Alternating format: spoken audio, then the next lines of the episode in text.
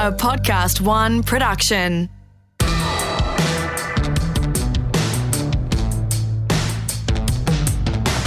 G'day, welcome to Be a Man. This episode is all about toxic masculinity. Gus Worland here. Dr. Happy, how are you, mate? Very good, and I'm very excited about our guest today. You've got a man crush, haven't you? Uh, this is a person I've, I've admired his work for quite a few years now, and, and very interested in his perspective on this topic. Exactly. Tim Winton is the name of our special guest. Of course, he has won many awards and probably Australia's number one contemporary author at the moment. And uh, we're going to talk to him about toxic masculinity. The fact that it's very difficult, Doc, to live up to the stereotypical Australian bloke and the fact that it's, it's killing us trying to do that.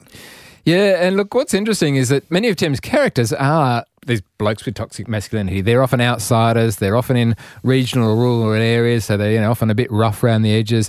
And yet, clearly, he's a highly intelligent intellectual with a full range of emotions that he, I guess, that do infiltrate his characters in some way. So, you know, I'm fascinated to hear his perspective on getting that balance. I mean, how do we hold on to our strength, but also learn a bit about vulnerability as well? The thing I want to make sure we don't do in this podcast is sort of men bash. It can come across that way that we're trying to fix the Australian man. We're trying to tell them to do things differently. There's a lot of what we do is absolutely awesome. There's a lot of things that being an Aussie man is fantastic. What we're trying to do is just educate ourselves a mm-hmm. little bit more, as I was a few years ago, and as you have been doing for over a decade, to help blokes get through things that at the moment we're losing six beautiful men a day. Mm-hmm. So there is a problem and we can't ignore it. Let's go to our guest right now, an absolute legend. He's won the Miles Franklin Award four times, been named a living treasure by the National Trust, and has had countless works adapted for TV and film. Welcome to Be a Man, Tim Winton. Oh, thanks for having me.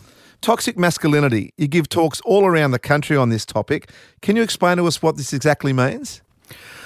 Oh, it's a te- technical sounding term, really, but it's just, a, you know, in my view, it's just a way of being a bloke that's not good for women and not good for blokes. You know, if your if your version of manhood uh, makes other people afraid or compromises their life or narrows their life, then that's that's not healthy. And if something's not healthy enough, eventually it becomes poisonous. And I think that's you know that's what we're seeing in in our culture, where you know blokes. Uh, basically sucking up all the space, assuming um, too much and uh, giving too little. Tim, the men that I talk to are sort of like, well, it, this is just the way that it is. Um, and you're trying to say there, we're trying to break down the stereotype as we are in our lives too, Doc. The, the, the problem is that they see their father, they see their grandfather, they see that's just the way that it's meant to be. So that's the hardest thing to do, isn't it? Even if you do get through to someone, it's like it's easy to slip back to the old stereotype. You know what I mean? So why Yeah. can't we change something that was done so long ago? It had nothing to do with us.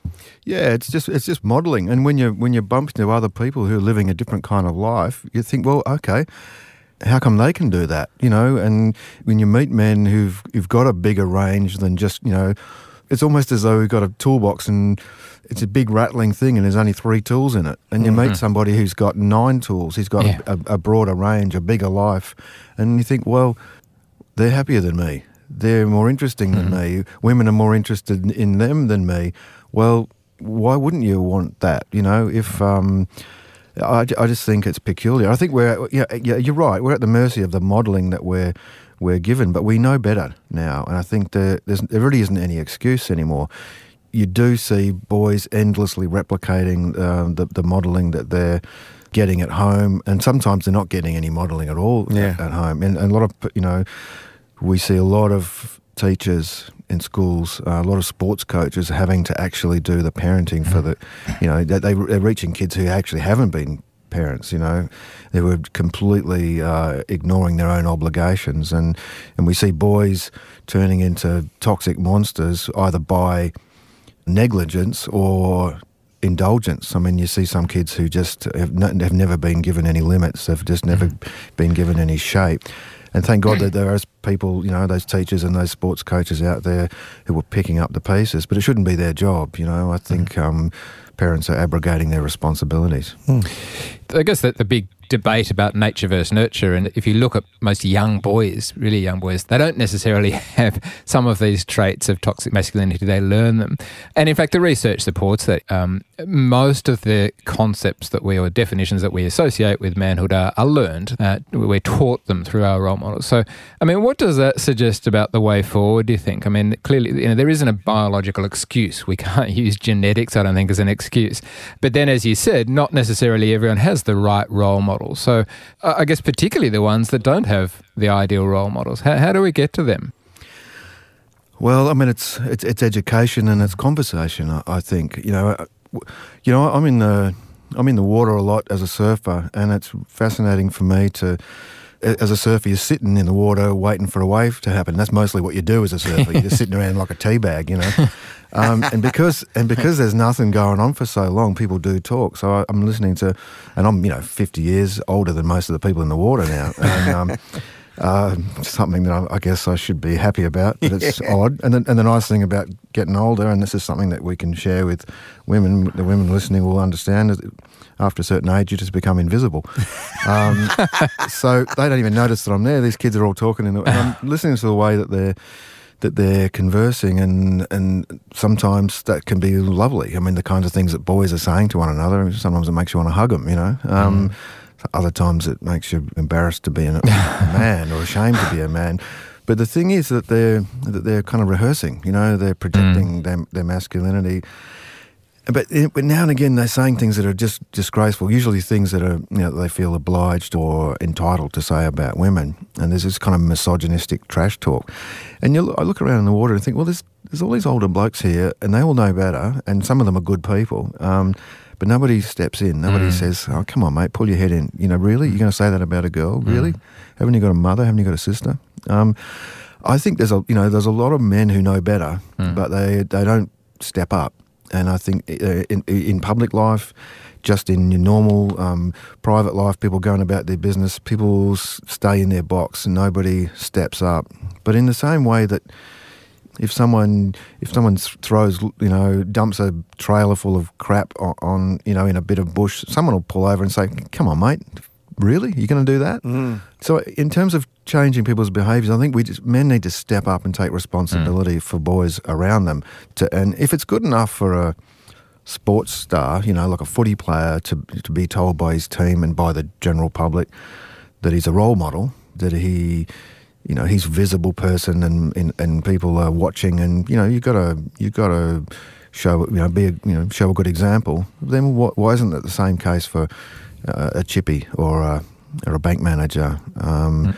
You know, you, have got to be held responsible for your behaviour, and you've you've got to show people that uh, there's a better way of being a bloke than this endless pattern of you know repetition. And in the same way, look, we're all taught. You know, we all know about diet now. We all know about exercise.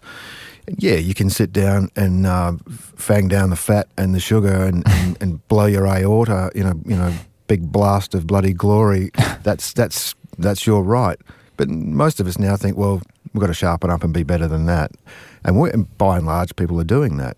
So, so why not change our behaviour mm. in this in this other way that has more, probably more impact on other people around us? I think it's within our power to do that, and and and if it's within our power, why the hell aren't we um, all doing that? And you know, the nature nurture thing. Yeah, I think I think kids are you know, naturally wild, and I think that's great, boys and, and girls. And even when they're at their most feral, when they're little, kids are just sweet, you know, and lovely. Um, but yeah, we learn to be savages, being wild and being a savage. And I think we're, we're training boys in particular to be savages. And so be no surprise why our detention centres, are jails, and jails are heaving with those savage boys, you know. I think there's certain things that we we're given permission to do. Like a man can cry when he wins a grand final. He can cry at the birth of his child. He can cry at the death of his mate, funerals, those type of things. But there's just other things that we just don't get permission to to to act a certain way, and that's what mm. we need to change. We need to let them know that it's absolutely fine to show those emotions. You know, when it's not things that are, that are stereotypically okay from the from the past. But talking Yeah, about your life changing moments, um, your father's motorcycle accident when you were such a little boy, that had a huge factor on your masculinity. Tim, can you tell our listeners a little bit about that? Yeah, I mean, I, I think I had pretty decent modelling from the get go. To be honest, I mean, m- my dad was a copper, and um, but he wasn't your average copper. my mates used to come home from school, and then they we'd come into the kitchen, and uh, I could they feel them fall silent and stand behind me. I'd look around and have their mouth open because they were looking at my dad in his uh, in his copper's outfit, stripped down to his singlet, but he'd still have his boots and everything on, and he'd be at the ironing board and have his handcuffs hanging off the end of the ironing board and the truncheon, and he'd be doing helping mum out with the ironing, you know, watching daytime TV, about to go on the shift, you know. Yeah. But um, there was this other thing that happened. Yeah, Dad got into a horrible accident when he was at work one day. He got knocked off his motorbike and um, went through a brick wall, and uh, he was gone for weeks. He was he was in a coma, and when, when he he was you know just totally smashed up, and and it was weeks and weeks and weeks. And when they finally brought him home from hospital, he was so smashed up that uh, he was bedridden, and Mum couldn't get him from the bed to the bathroom because he was you know he lost a lot of weight, but he was still a big fella, and um, so she just. You know, I mean, she had three little kids. I was five, my brother was three, and my sister was a babe in arms at the time. One day, a bloke knocked on the door and said, um, I heard you're having a bit of trouble. And they had this conversation at the door. I remember standing behind my mother, like very suspicious. Who is this bloke? You know, my, my father, you know, because by this time I'm the deputised man of the house, you know, course, five years yeah. old and full of authority. um, this guy just showed up and he said, you know, I'm, I'm happy to give you a hand if you if you need a hand. And um, Mum relented and let him in, which I was a bit sus about. and um, I watched on as this guy picked up my dad and took him to the bathroom and put him in the bath and and and washed him. And he came every day. And he would. Who he- who was he? It was just a. Well, we didn't know him. It was just a bloke from um, from up the hill um, who'd heard that we were having trouble, and Right. he. Uh, he, um, Wanted to help. yeah, and so he, you know, I used to sit outside the bathroom door. They'd sort of close the door in my face. Thank you very much. And um, and they would just talk. It was just conversations, and it was a whole different tone. You know, all the blokes in the street. It was like, yeah, yeah, yeah, me and beer, mate. Yeah, blah blah blah, me, me, me. At the top of their voices, you know, in the way that men can sometimes talk, pretending to be, you know, all feather duster. Anyway, this guy, he was gentle, you know, and he and he was listening. And my old man obviously was in a terrible time in his life. He's a man of action, and he's suddenly stopped. You know, he was completely undone by these injuries, and um, yeah, they just they just talked, and uh, and I listened at the door, and and I just thought, well, this is a different way of being a bloke. You know, a bloke who comes and washes another bloke, and they just talk and. Yeah, I think that was a, that was a really interesting intervention. It was about Beautiful. kindness, Beautiful. compassion, kindness, decency, and yeah, I learned a lot from that. I think. I want to reflect back to to some comments you made about your father, um, and almost this this sort of these contradicting aspects of him. That on the one hand, he was this sort of tough cop, this big man that was you know the local policeman, but then he was also this gentle, kind person who helped out with with the household chores, etc. And I'm wondering if this is part of the problem that we see these as contradictory when in fact do we all have these different aspects within us? And if if you don't mind me referring back to one of your earlier books, uh, Cloud Street, which is uh, I I think one of the greatest novels of all time, if I can say so. And you know, we we have this household of the lambs and the pickles, who are you know these contrasting families. And I'm wondering also if that was a metaphor of the you know this the yin and the yang, the the dark and the light that that we all have within us. Yeah, look, I, I think that's true. I think you're you're on it. There are these two families, and you know, one family's sort of happy-go-lucky and irresponsible, and just full of. Uh, they're all id, you know. Um, they're just they're just um, madly mucking about and taking no responsibility. And the other family is all all responsibility and all industry and um, all uh, you know thinking about the future. And that's that's the two sides of us. And um, and I look, I think that. Um, there should be no sense of contradiction about being, you know, sounding like a bloke and being gentle and, and soft and, and listening. There's this amazing assumptions that we're making that, you know, men should be takers and women givers, you know. Um, and I think when people ask me, oh, how come your dad's like that? Well, I think, well, he was brought up by a strong woman. It's probably as simple as that. Um, you know, he understood that w- what a woman was, and that a woman was anything that she could be, because his mum had proved it, and uh, and she went her own way. I mean, she, you know, like in Cloud Street, you know, my grandmother did move out into the backyard in a, and lived in a tent in inner city Perth for thirty years. It was just she needed to control her own space. The house was too small for her, um, and the world was too small for her. You know, it wasn't conforming to her idea of what the world should be. So she just moved out, and um, after seven kids, I suppose you can understand. But you know, there weren't any more after that. So, you know. Um, See, she was a really early kind of uh, f- feminist, and uh, you know, Dad never spoke the language of feminism. But I think you know, in the end, you are what you do, and all your all your sense of orthodoxy. That well, that's that's for you to to worry about. In the end, you, you you'll be seen by your actions, and uh, I think if, if you know if you have strong women in your life, you're more likely to um, be a decent bloke. There's never going to be a simple answer to this, or even if there's an answer for me, it'll be different for, for other men. But but I wonder if that's part of the answer um, to, to understand that. That, that strength and weakness can exist within us. I mean, you, we actually started off the interview talking about some of the you know the many gains women have made, which I think we all agree is fantastic. And part of that is seeing that, that women can be strong and confident and powerful, uh, but still quote unquote feminine, but you know, still be lovable and soft and caring and compassionate. And I mean, is that what us men need to understand as well? That we we don't need to lose our strength by becoming a bit more vulnerable. No, and I think people respect um, people who can make themselves vulnerable. There's a there's a strength there as well, Mm. and there's a strength in depth. There's no surprise why a lot of men seem brittle. Is because you know all their stuff is uh, uh, in on the armor on the outside, Mm. and on the inside. Once you get through the armor, there's nothing to them anymore. They could they go to bits, and we you know uh, in middle age you see that. You know you've got a lot of friends who just. Um, once someone gets through their armor, they implode um, because they, you know, in, in, they haven't trained up the rest of the rest of them of their being. You know, they're- that's all. They're all surface, and that's mm. that's tragic. But you know, you can just you can measure a bloke sometimes just by how many female friends he's got. You know, what kind of hmm. what kind of bloke is he? Is he a bloke that people, you know, women will feel comfortable with, hmm. and, or is he, you know, is it just him and his mum and his wife? That's pretty telling, really. I think.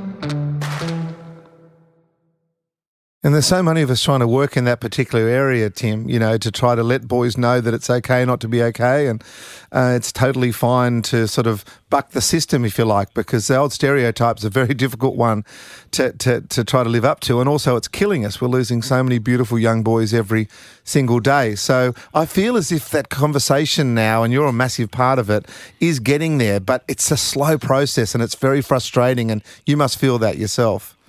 Yeah, I, I, think. Um, well, it's really interesting. You're watching women, you know, in the past couple of generations make huge strides, and it's great to see, you know. But they're motivated by reaching for something that's rightfully theirs, that's been denied historically, and that's that's power and. And I, I guess the big word is agency, you know, being able to act. And, and I think it's great. You know, girls have been encouraged to be fierce and, and strong and, and not be compliant and all that. It's, it's terrific. The hard thing, hard thing is to try and find um, an equal motivation for men, um, and it's hard because really, the, to to progress, men need to to shut up and listen. They need to uh, surrender. They need to you know give up power, um, and that's it's a hard sell sometimes because you know they're sitting on this big pile of privilege.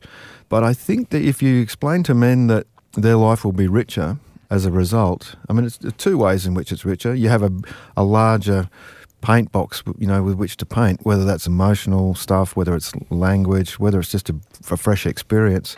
But there's also just the great feeling that comes from doing the righty.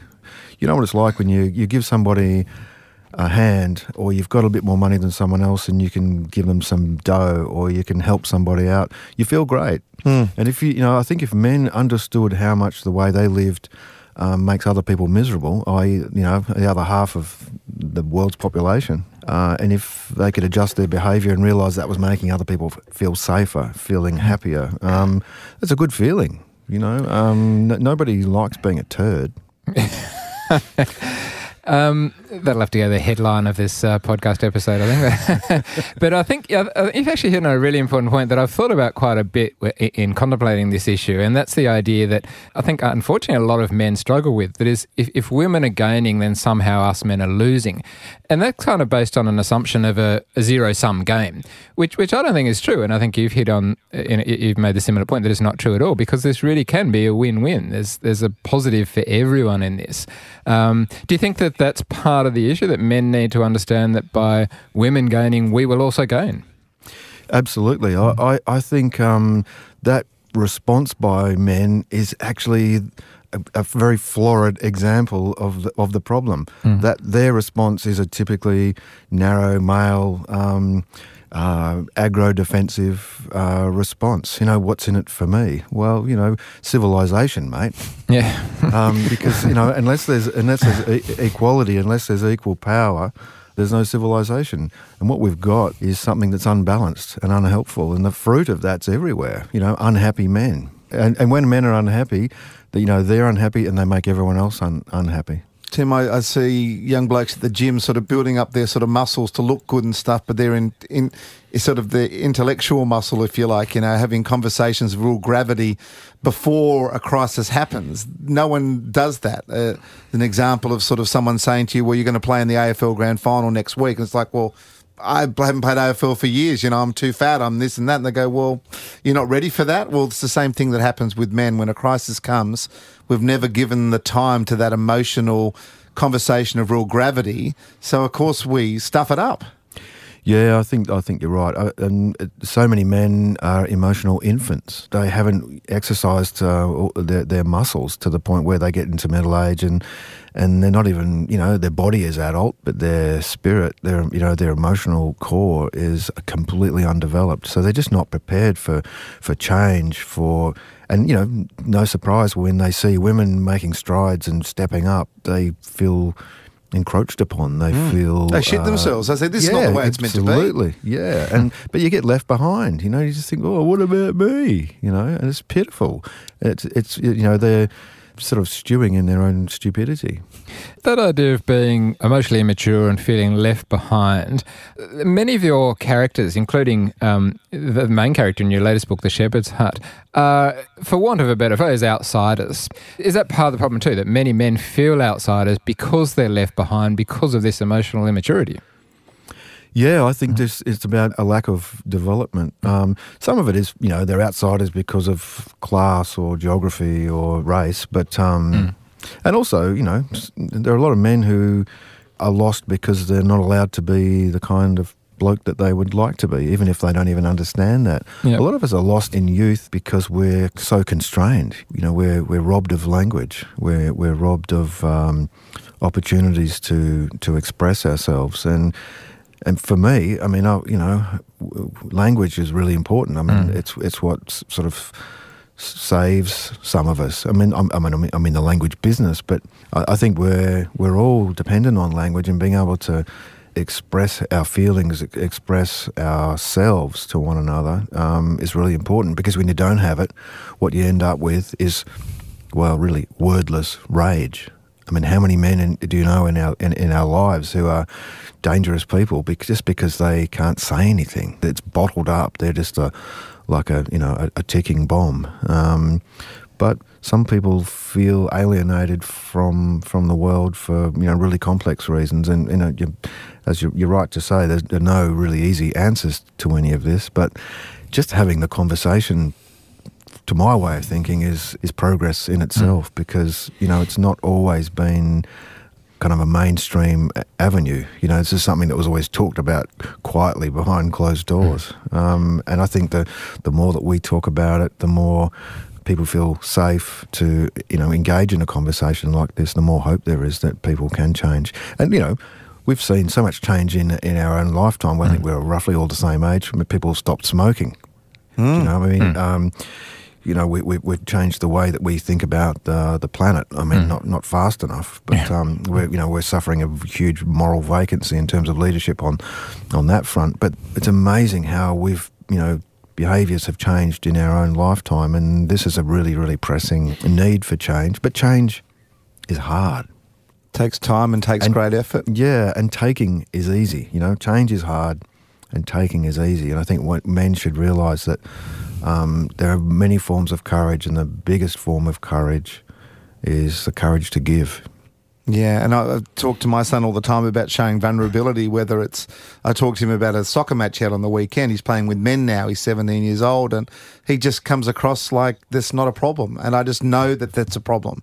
I know that he'd be nervous and stuff, but the way that he handles it is to go inside himself, and he doesn't want to show anyone he's got any vulnerability. And and I'm someone that shows vulnerability all the time. So I'm always continually, I to speak to Steve Biddulph all the time. He's sort of like a bit of a guru. And I just say, he goes, mate, just let him be who he wants to be. Stop putting your traditional DNA that's been given to you down to your fella. Just sit back and be there if he falls, but just let him bumble his way through and, and listen. You said it earlier in the podcast, you know, two, two ears, one mouth. It's something that I'm continually trying to learn because when you're a communicator, you know, you just find yourself talking all the time. Yeah, and we, you know, we love to fill up a space, you know, fill up the gap because, uh, you know, a bit of quiet makes us nervous. Yeah, true. And it's sometimes that we just do that. It's just, you know, where, and it's about control. We, you know, blokes have this weird thing. You, you get trained this idea that you're about, you have to control the situation. But you can't control the world. You can't control who's in it. Uh, you're struggling most of the time to control yourself. Uh, Just, I, I find you know- myself, Tim, with those moments. I'm trying to make the moment better. I'm trying to make the moment happy. I'm trying to make. Um, I'll, I'll be the clown. I'll be the centre of attention. I'll make a joke about myself uh, because I feel it needs a bit of a boost. The moment, to the atmosphere and stuff. And when I talk to my son about it, who's very different to me, he goes, "Dad, it's okay just to sit in a bit of silence, and perhaps hmm. someone after a little pause will." Wise young man. Will say something different. he's like his mother. I, he's, I mean, that's a very polite way of saying, Dad, get your hand on it. Well, he actually does say that, Tim, but I didn't want to say that on the podcast. Sorry. He goes, Dad, anyone else get a Sorry to lower word, the tone." Anyone else get a fucking word in here today? Yeah. but it's it's actually um, there's actually a really important point there, which is not just for us men, but for everyone. Really, the idea that we won't be happy all the time, and that learning to be okay with being uncomfortable, learning to accept uh, the full range of emotions. You know, a lot of men struggle with this. That everything from happiness and contentment and satisfaction through to anger and frustration. These are all normal human emotions. We shouldn't be trying to fix them. Uh, they are what they are, and we need to understand all of them for, for what they're worth. Yeah, and I think really the word hanging behind all that is resilience, isn't it? You know, you can't train people to be resilient if they're expecting that, you know, every day is going to be Hollywood. You know, it's all going to be great. Um, you know, there's going to be days like these. You just have to, um, you have to sort of uh, have a big enough toolkit that uh, you can manage things when, when they're not so great. And you don't appreciate the good days if you haven't had a few bad days. And it's just finding some maturity um, and resilience. You know, they're the best sort of uh, toolkit we've got. and just before we wrap up, I mean, one final point about that, I think the, the idea that, that if, you know, that on those bad days, that doesn't necessarily mean you're a failure. And I think a lot of us men think because of that idea that we haven't controlled it, if I can't control it, I've failed in some way. Well, no, we can't control things. That's just life. And, um, you know, accepting that's probably another piece of the puzzle that'll go towards the answer. Yeah, look, I think you know men have got to give up some of being men and just sort of get on with being humans. Tim, can I ask you a quick question? I've been working on this for ages. I went and saw a lady, a bit of a spiritual guru, about seven years ago, and she saved my life, not in to actual life, but in saved the way that my life is led now. And she's an absolute bloody champion. And I walked in theatre one day and I said, I want to be 100% happy. And I deserve to be 100% happy. And there's certain things in my life that are 100% happy. And if they're not 100% happy, then I'm, you know, I'm not going well. And she just said to me, Well, let me save you a whole lot of money and a whole lot of time. Get out because I won't be able to help you. And we laughed about it. And we're still great mates today. And I see her sort of once a month rather than twice a week now. And we basically come up with a stat 70 30. If you're happy or things are going okay, 70% of the time you're flying. And it's okay to have 30% where it's a bit shit. Certain days will be really bad, other days will be 100%. And there'll be days where you have moments that are awesome and moments that aren't so great. If you can sort of work your life around that and accept that and and and just realize that that's the situation, then you know, thumbs up. Yeah, I think fair enough. I mean, you know, you also have to learn uh, how to be happy and how to how to actually notice the good stuff that's going on. A lot of the time, it's just we're unhappy because we're we're not paying enough attention to what's what's going on. We're we know we have such narrow expectations of what's what's positive. Sometimes I think we just need to pay more attention, and we might be a little more content um, if we paid more attention because you know you're taking more in. That's about sh- you know shut up and listen, Mitt Bill. Yeah, absolutely. Tim, it's been an absolute pleasure having you on the Be a Man podcast. You're an absolute champ. Thanks for your time. Oh, good on you guys. Well, what a wonderful chat. I know you had a man crush before. I think you're going to have to fight me off now. I've got the same. He's a tremendous person and he talks a lot of sense. It shows an amazing balance between he's a knockabout Aussie bloke, loves his surfing, um, but he's a very thoughtful man who's given a lot of consideration to many of the issues that we're covering in this podcast series. How can we show vulnerability and express our emotions better as men?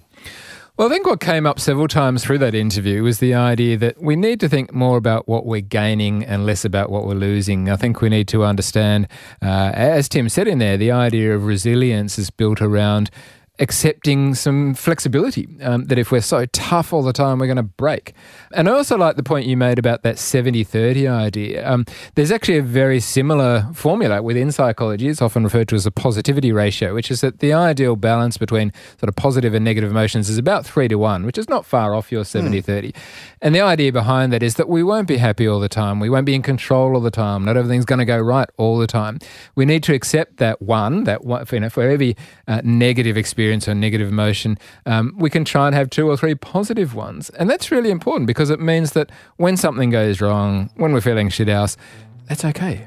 That really is okay. That's life. And, and it doesn't mean we failed in any way. It doesn't mean we're a hopeless bloke in any way. Uh, it's just part of who we are and it's part of who life is. And I think if we can accept that balance of the full range of emotions, the full range of human experiences, we'll all be much better off. Doctor, thanks very much, mate. Look forward to talking to you next episode.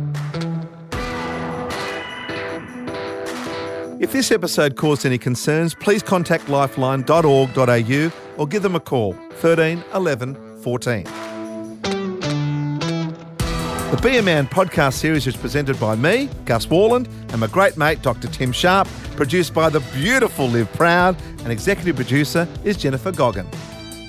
Be a Man is recorded at the studios of Podcast One, Australia. For more episodes of Be a Man, head to podcastone.com.au, download the Podcast One app, or look us up on iTunes. And if you like what you hear, please subscribe, rate, and review us.